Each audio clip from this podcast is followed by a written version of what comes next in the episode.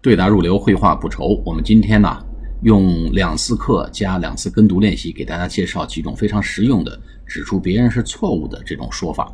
我们中文里面啊，说别人错了，我们其实有时候呢也会比较委婉。比如说，您没喝高吧？这哪儿跟哪儿啊？别逗了啊！也可以直接说，你别胡说八道了，哎，一边待着去啊！这都没谱的事儿啊！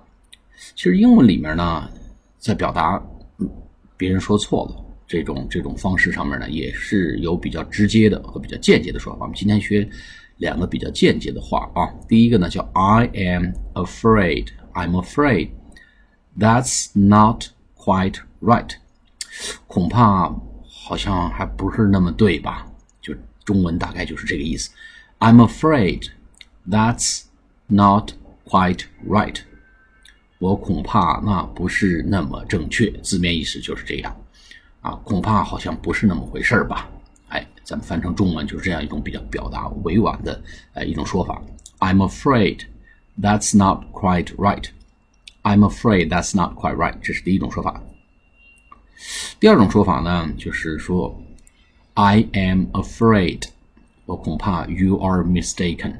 你搞错了，you are mistaken。M-I-S-T-A-K-E-N 就是错误的，搞错的。Mistake 都知道是错误的意思。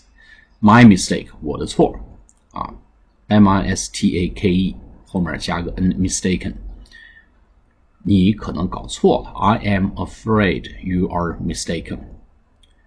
I'm afraid you are mistaken. 好，这两种说法呢都比较委婉。第一个呢叫 I am afraid That's not quite right.